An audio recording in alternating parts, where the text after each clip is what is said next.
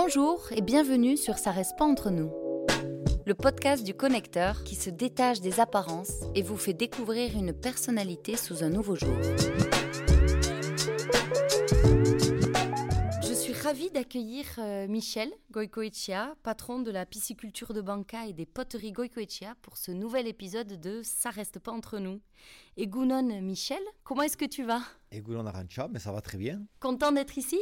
Ben bien sûr, bon. euh, Biarritz c'est un bel endroit. Le Connecteur aussi. Et bien sûr, le Connecteur aussi.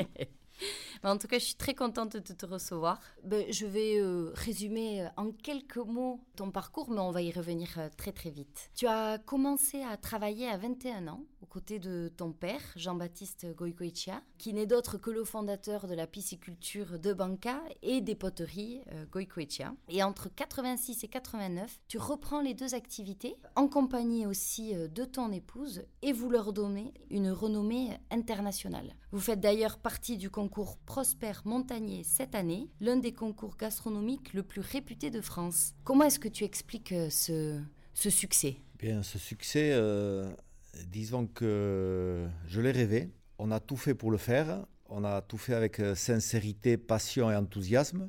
Et puis en même temps, je me rends compte qu'on arrive à ce que j'aurais voulu toujours. Mais c'est, on le déguste maintenant. Comment est-ce que quelques années auparavant, tu arrivais autant à te projeter ? Alors que, on va dire, les deux activités n'étaient pas autant développées encore. Oui, c'est-à-dire que c'était des activités naissantes où on ne maîtrisait pas grand-chose. Mais je remercierai toujours mes parents d'avoir euh, créé ces activités qui nous ont permis de vivre euh, à Banca, à Baigorri, chez nous, dans notre pays. Et chez nous, notre moteur, ça, ça a été toujours cet instinct de survie. Parce que quand on remonte à l'histoire, mon grand-père est arrivé de, dans les années mille neuf cents, d'Escoura en Navarre. Euh, grande famille, petite ferme, eh bien, un reste, les autres euh, font leur vie ailleurs. Et à l'âge de seize dix-sept ans, il est arrivé au village de Banca avec l'essentiel de survie. Premier métier charbonnier, puis ensuite euh, bûcheron avec mon père, ils ont travaillé dur, quoi. Et il y avait quand même euh, dans la famille un chromosome sûrement créatif, entrepreneurial, quelque chose. Et dans les années soixante-cinq, euh, mon père a eu l'idée de monter cette pisciculture dans un ancien moulin. Alors, c'était le début de l'aquaculture en France. Euh, Quand j'y pense encore, je suis admiratif parce qu'il fallait oser euh, se lancer là. Et les poteries, c'est grâce au, au fait d'avoir connu euh, cet univers. Euh, après le col d'Urquiaga, il y avait une briqueterie et il, il connaissait ces gens-là qui lui ont demandé euh, « Toi qui es un Navarrais côté français, eh bien, essaie de développer nos produits. » Puis voilà, il a lancé un peu le chemin de l'aquaculture et de la céramique. Bon, euh, j'ai eu trois bonnes étoiles dans ma vie, c'est justement d'être né dans ma famille. D'être né dans mon pays, puis d'avoir rencontré mon épouse jeune. Et on est dans les mêmes énergies, quoi, créatives, artistiques. Et ces deux activités, même si au début, à vingt ans, j'allais aider, mais sans motivation, la vie a fait que ben, j'étais prêt à travailler assez tôt. Et j'ai réussi à m'épanouir dans, ce, dans ces activités, à développer mon, ma créativité, puis euh, à être bien entouré de bons collaborateurs. Et après, euh, je n'ai pas eu peur de prendre euh, mmh.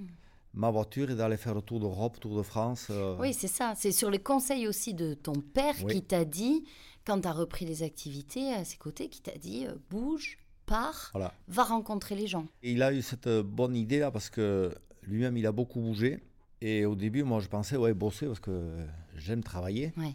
Mais il m'a dit, tu vas aller sur Toulouse, tu vas aller sur Bordeaux, voir. Ouf, moi j'étais un peu timide au début, euh, mais je l'ai fait. Ouais. Et ça m'a rendu bien service parce que j'ai découvert, on a fait beaucoup de choses avec mon épouse aussi au début, on a, on a découvert ce que c'était euh, le marché, le client, vers quoi allaient les choses, les tendances et autres. Et ces renseignements nous ont permis de construire ce qu'on a fait. Et quand tu partais en voiture, que tu prenais la route et que tu allais rencontrer plein de personnes, tu transportais des pots avec toi dans le coffre ? Ah oui, moi je l'ai fait à l'ancienne. Hein. Euh, je partais euh, chargé de pots dans la voiture. Par exemple, quand j'allais rencontrer un magasin de jardinerie, je remplissais le caddie avec mes pots, je rentrais dans le magasin, ça faisait un boucan pas possible, clink, clank, clank. Et tout le monde tournait la tête, ils voyaient les pots. « Oh, mais c'est beau ça !»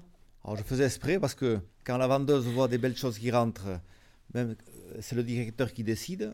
Et si jamais il ne se décide pas, la vendeuse qui lui dit « Mais monsieur, ils étaient beaux ces pots-là, pourquoi on ne les fait pas ?» Enfin bref.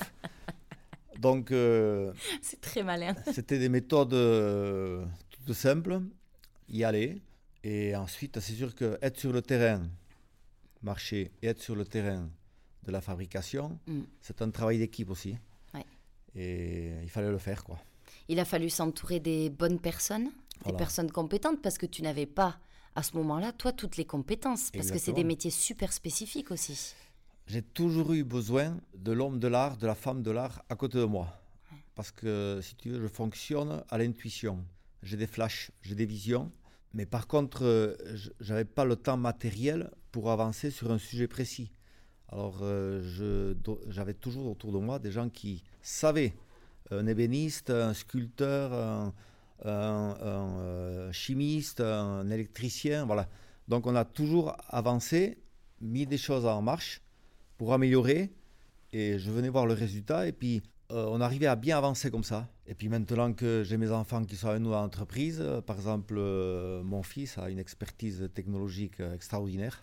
Ça fait longtemps qu'il, euh, qu'il a fait avancer les choses chez nous.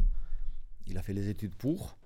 Alors, ça fait une belle équipe, ça, avec euh, ma fille aussi, qui, elle qui est dans le commerce international, qui parle parfaitement plusieurs langues. D'accord. Donc, on arrive à faire une équipe bien homogène. Et une équipe, actuellement, bon, j'ai les anciens qui font la structure de l'équipe, là, et plein de nouvelles euh, personnalités qui viennent travailler chez nous, des jeunes, plein d'enthousiasme et compétences. Chez nous, c'est ça, c'est notre moteur, c'est l'enthousiasme. Après, il ne faut pas oublier quand même, euh, je tiens à le dire, ça fait quand même quarante ans qu'on y est là. Il euh, y a eu des périodes difficiles pour y arriver. C'est-à-dire là, c'est-à-dire qu'il euh, y a des technologies comme la corde, par exemple. Euh, ça a été un processus de plus de douze à treize ans de mise au point. D'accord. Et au niveau des émotions, on passe par l'enthousiasme et la dépression euh, de jour à jour, quoi. Pour obtenir ce qu'on cherche, on passe par beaucoup d'étapes. Donc, il faut garder la foi. Mm. Euh, il ne faut pas se démoraliser. Mm. Et il faut être persévérant. Disons que le facile, il n'a jamais été pour nous. Ouais. Dans la famille, le facile était pour les autres.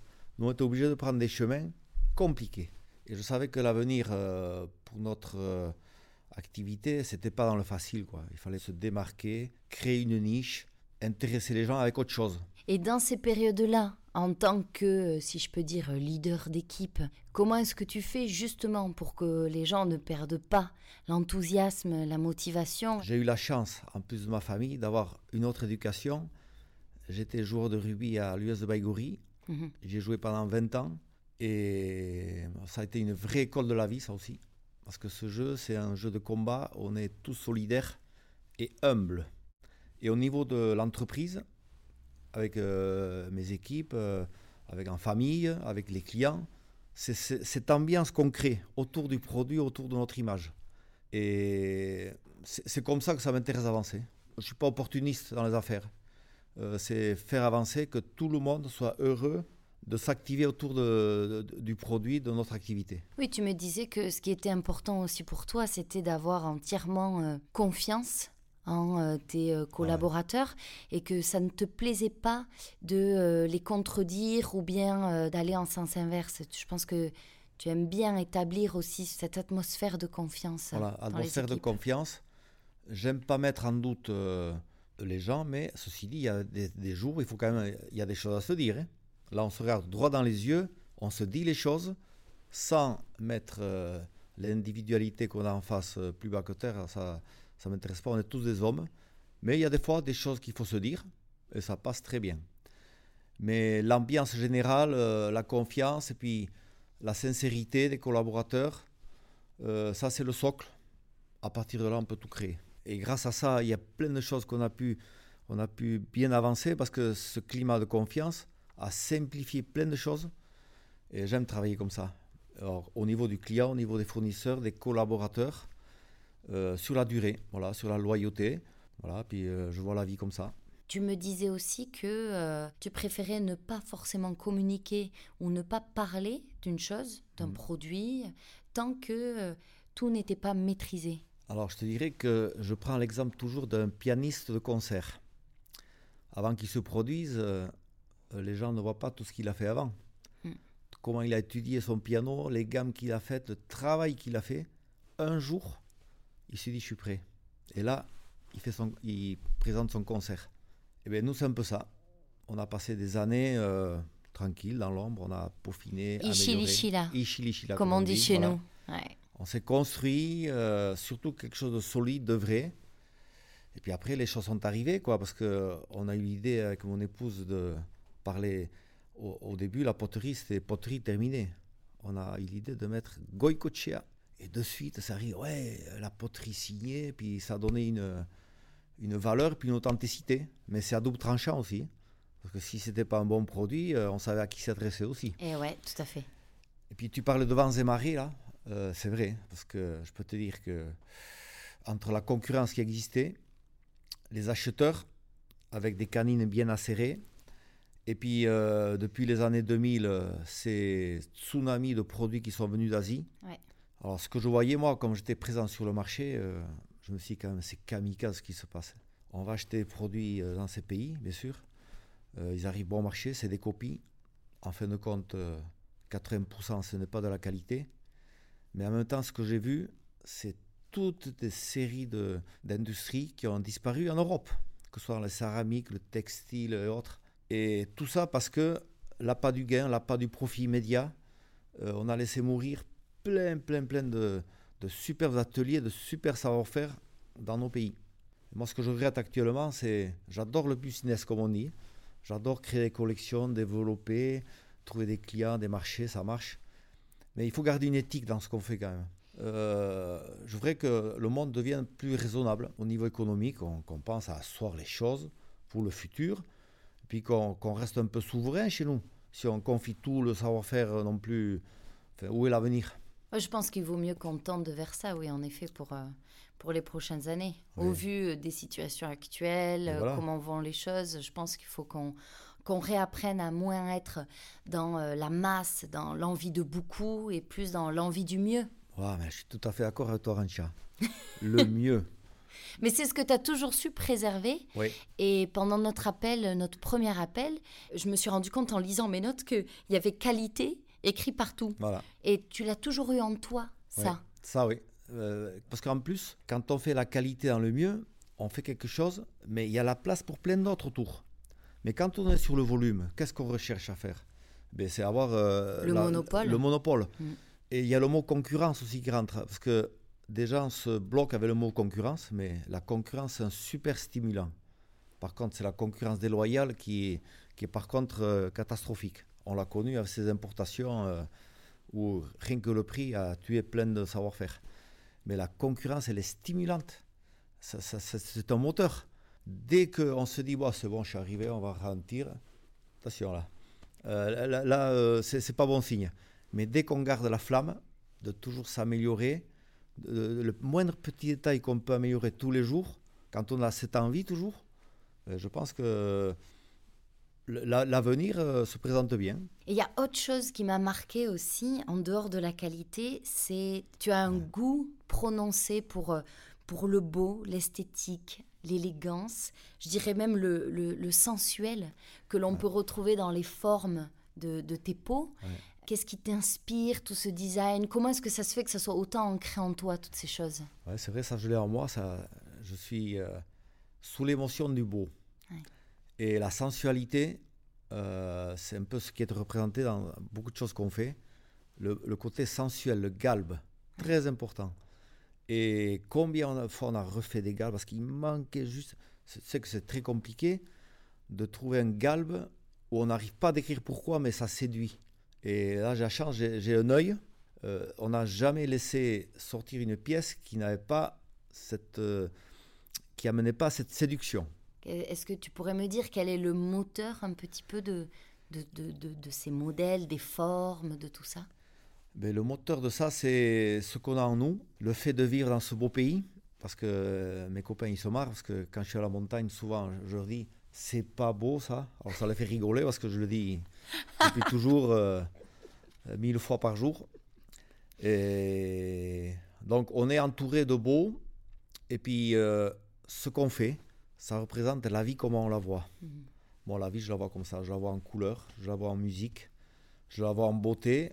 Et dans la famille, vous êtes quand même, donc, tous, comme tu me disais, euh, créatif, euh, dans, dans le monde aussi un petit peu musical, si ouais, je peux ouais. dire. Je pense que ton épouse Teisha euh, a chanté, et peut-être ouais, chante encore euh, ouais, ouais. toujours dans, dans ce groupe, ou peut-être qu'elle a changé même. Ouais. Toi aussi, tu es musicien, ouais. tu joues de l'accordéon, ouais. comme ton arrière-grand-père. Ah oui. Tu joues aussi du piano. Ouais, ouais. Est-ce que vous baignez dans ça depuis, depuis toujours ? Je crois que les, les plus grandes décisions que j'ai pu prendre, je les ai prises en musique.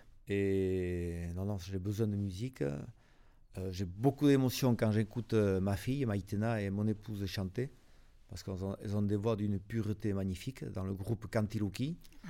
Puis j'aime cette communion.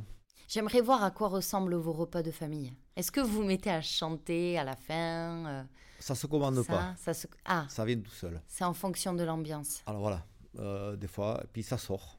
Ouais. C'est jamais obligatoire. Mais quand ça sort, c'est la profusion, là. On a un joli répertoire à la maison aussi. Ah on oui. chante pas mal. Ben, c'est magnifique parce que c'est un super moment, là. Ah oui. Quand on chante, quand on s'éclate en, en famille, avec des amis, avec des copains, c'est des moments qu'on vit profonds, cela. Mm. Et ça vaut le coup de vivre ces moments-là. Et j'ai l'image, on a reçu il y a quelque temps des vignerons champenois à l'atelier de poterie. Mm. Et on a fait un repas avec un chef de Saraus, qui est venu préparer euh, euh, poisson de, dans les ateliers au niveau des pots. Ah oui. Et euh, ma femme et ma fille ont chanté avec euh, la troisième de Cantilouki, Sylvie. Elles ont chanté a cappella un chant. Et autour de moi, je regardais, mais les larmes qui sortaient des yeux des vignerons, tellement ils étaient touchés. C'est ça qui est beau, ouais. cette émotion-là. Alors là, l'hypothalamus, il a fa- failli sortir du cerveau. Alors, euh, elles n'ont fait que deux chants, heureusement. Mais c'est fabuleux, c'est génial. Et puis bon, tout le monde ne le sait pas forcément, mais euh, tous les chants sont en basque. Et donc, il y a tous ces chants qui sont super importants et qu'on apprend en fait de génération en génération. Tout à fait. Et la chance, la, la culture basque, elle est toujours vivante. Hein. Euh, elle n'est pas figée. Ça, ça évolue avec le temps. Euh, elle est riche. Euh... Non, moi, ça fait plaisir d'entendre tous ces nouveaux chanteurs, ces compositions, ces nouveaux chants, et tout en gardant les anciens, parce que le peuple basque, sa, sa force, elle est là aussi. Hein. Ouais. C'est d'avoir ce, ce répertoire et ce, ce plaisir de chanter. On m'a dit que tu aimais beaucoup les devinettes, que tu en faisais mmh. constamment dans les repas de famille. Alors, je t'en ai préparé une. Ah bon ? À voir si tu trouves la réponse. Alors, ne me juge pas trop, je pense que j'ai pas ton haut niveau en devinette, mais je tente quand même ma chance. Depuis sa fenêtre, qui ne se trouve pas au fond du jardin, tes levées du jour ont plus de saveur, les arbres se dorent de couleurs, et même les jours de pluie, ils sont bien accueillis. Alors c'est le vent du sud qui se lève en automne. Non. Non. Attends, moi je peux être à côté de la plaque aussi, complet. Non, mais j'aurais pu prendre la voix de Père Fouras en fait. Dans... Ouais, ouais. Mais non, je parlais d'une forêt. Une forêt qui se situe juste à côté de chez toi, ouais. dans laquelle tu as... cette cabane. Ouais. Quelle et est cette, cette fameuse cabane ? Alors, c'est marrant parce que, tu vois, j'ai trouvé malgré tout, parce que cette cabane, euh, c'est là où on chasse la palombe depuis mon grand-père, quatre-vingts mmh. ans. Et cette cabane, c'est vent du sud, ce vent chaud qui vient euh, de l'Espagne, là. Et ces matins qui se lèvent un peu orange, là. Et cette excitation, euh, rentrer dans la forêt, on a cette cabane.